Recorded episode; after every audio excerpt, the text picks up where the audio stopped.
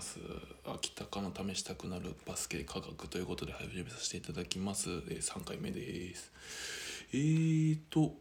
前々回に、えー攻撃回数と期待値バスケの攻撃回数っていうのは相手チームと自分チームで、えーほぼ同じになりますよという話とシュートの期待値、えー、2ポイント3ポイントよりもフリースローの期待値が高くなりますよという話をさせていただきました。で、えー前回が、えー再現性ということで、えー、とフリースローを決めるポイントのさい一つ目として再現性を分けさせてもらいました、えーロボットでは、えー2020本連続で決めるというギネス記録がありますし、えー人間でも71歳で2750本連続で決められた方がいらっしゃるというところで、えー再現性を高くすれば、えー入るようになりますよという話をさせていただいて、まあえーラインの上に打つラインシュートそうですね横のズレを直すラインシュートだったり、えーラインだけじゃなくて的を置いてですね、えーそこに、えーめがけて打つという的のシュートっていう方法でまっすぐ打つリングを使うことなく練習できる方法を紹介させてもらいました。はい、で今日なんですけど、えー、とフリースロー決める3つのポイントのその2というところで、えー QE トレーニングっていうのを紹介したいなと思います。えー QE トレーニングっていうのはまあざっくり言っちゃうと、えー視線固定とか、えー固定視とかって言われるもんで、まあ、クワイトってあのクワイトアイっていうものです。えークワイトがまあ静かなとか静寂なとかいう意味を持ってますけども、えーリングをですね、えーリングを見る時間を長くするシュートを打つ前にリングを見る時間を長くするという技術になってきます。で、えーまあお手ちょっと説明していきたいんですけどその前にまずまあフリースローねあれですよねプレイヤーの方であれば、まあね、スタメンとかの方であれば試合中のフリースローを決めたいだろうし、えーまあ、スタメンベンチ関係なくあの練習中にフリースロー外すとバツで走るとかあったりするんで、まあ、できるだけフリースローの技術はそういう意味でも伸ばしておきたいものなのかなというふうに思ってますしあとはバスケ見る方も、うん、今日紹介する固定視視線固定の話 QE トレーニングの話をしして理解していただいてあこの人フリースローの時にリング見る時間長くないから入んないのかなとかいうふうな見方をすると、まあ、それはそれで面白いのかなと思います。あとはもう本当に指導者の方は、うん、こうそういう前回の再現性の話もそうですし今回の QE の話もそうですし、えー指導される時にちょっとそういったところを見ていただけると、まあ、入る確率が上がるのかなと思いますのでぜひ、えー使ってください。ただ、さらにですね、えーとまあ、今回フリースローというところで QE トレーニングを上げさせてもらってますけど、えっとまあ、僕がやった感じだとスリーポイントとかでもまあ止まった状態だったら一緒かなっていう感じをしてますなので、えースリーポイントラインの外でも、えー、とリングを見る時間を長くすることでシュート率が上がる感じがします。これは僕の、えー体験談です。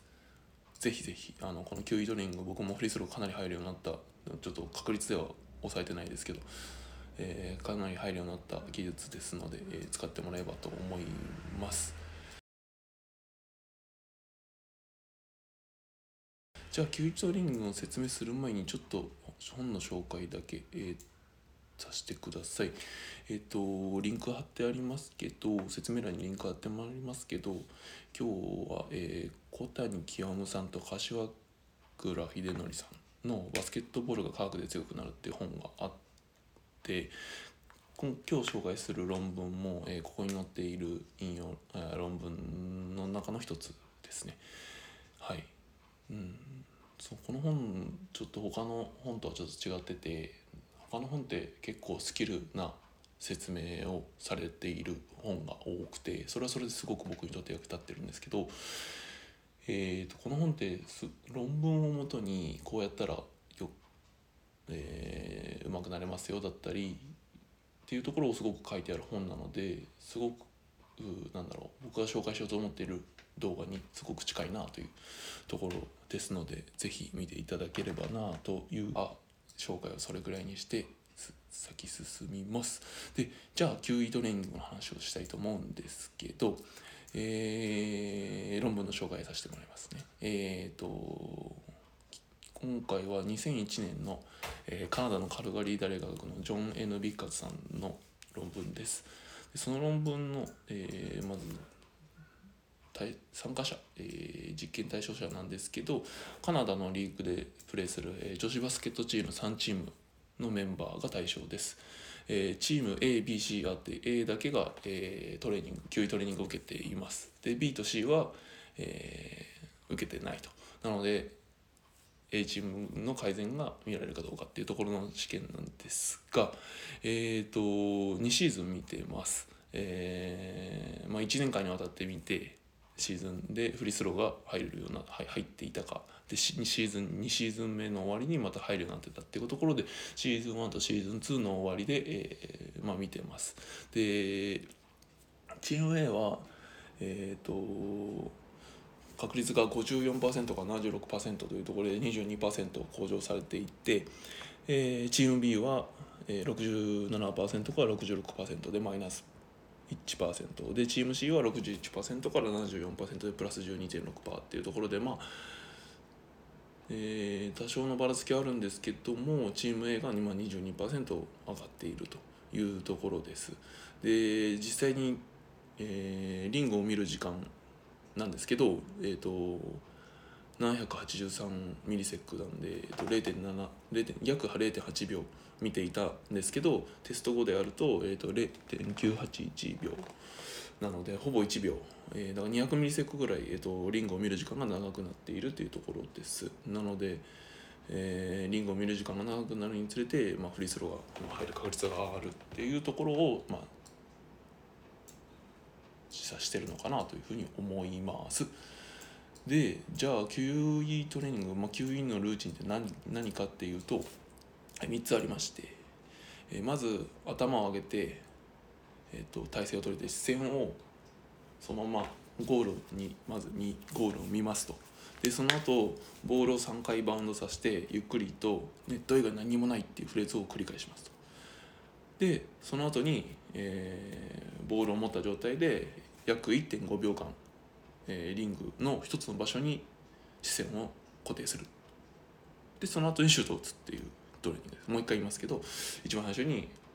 頭を上げて、えー、リングを見ると。でその後ボールを3回バウンドさせてゆっくりネット以外何にもないネット以外に何もないっていうフレーズを繰り返してで最後にリングを1.5秒間ずっと見つめてそれでシュートを打つっていう方法です。これが QE トレーニング QE ルーチンになってきます。でこれをやることでさっき言ったように、えー、確率が上がると、まあ、確率そうですね。まあこの時そうですね。確率が上がるということです。はい。まあ前回紹介したトム・アンブレンさんも1本のフリースローはきっちり6秒で完了する。それ以外は何も考えてはいけないって言ってますけど、えー、まあそうですね。まあリングを見つめて何も考えないってことなんでしょうね。うん。はい。まあ面白いですよね。こんなんでこんなんでよくなんだって話で。えー、まあでも球威トレーニングに関してはダーツとかでもやられていて実験結果とかもあったりするのでまだ見れてないですけどそんなようなのもあるので、えー、効果がある実証されてるものなのかなというふうに思いますので使ってもらえばなと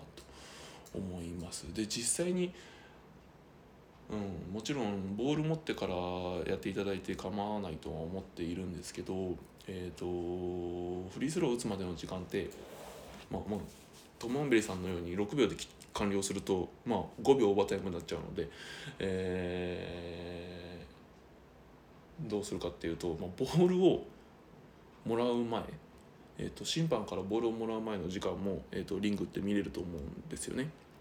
なので実質5秒ボールもらってから5秒ですけどボールもらう前って、えー、10秒から15秒ぐらいは、えーと、時間が手動までに猶予があるのかなと思っているのでその間に、えー、やっていいと思いますなので、えー、ボール審判からボールもらう前シュートを打つ前の時点から、えー、リングを見てっていう時間を長くすることで、えー、確率が上がるというふうには思いますので。えー、うん、そのボールをもらってからやるだけじゃなくてボールをもらう前から、えー、意識してやるっていうのはいいのかなと実際にあの前回も紹介したスティーブ・ナッシュあの504090 4回達成してる、えー、スティーブ・ナッシュですけどは動画で見たりするとボールも審判からボールもらう前からあれですよねあのリングを見て自分でシュボールない状態でシュートを打つ格好してですね、えー、集中力高めてるような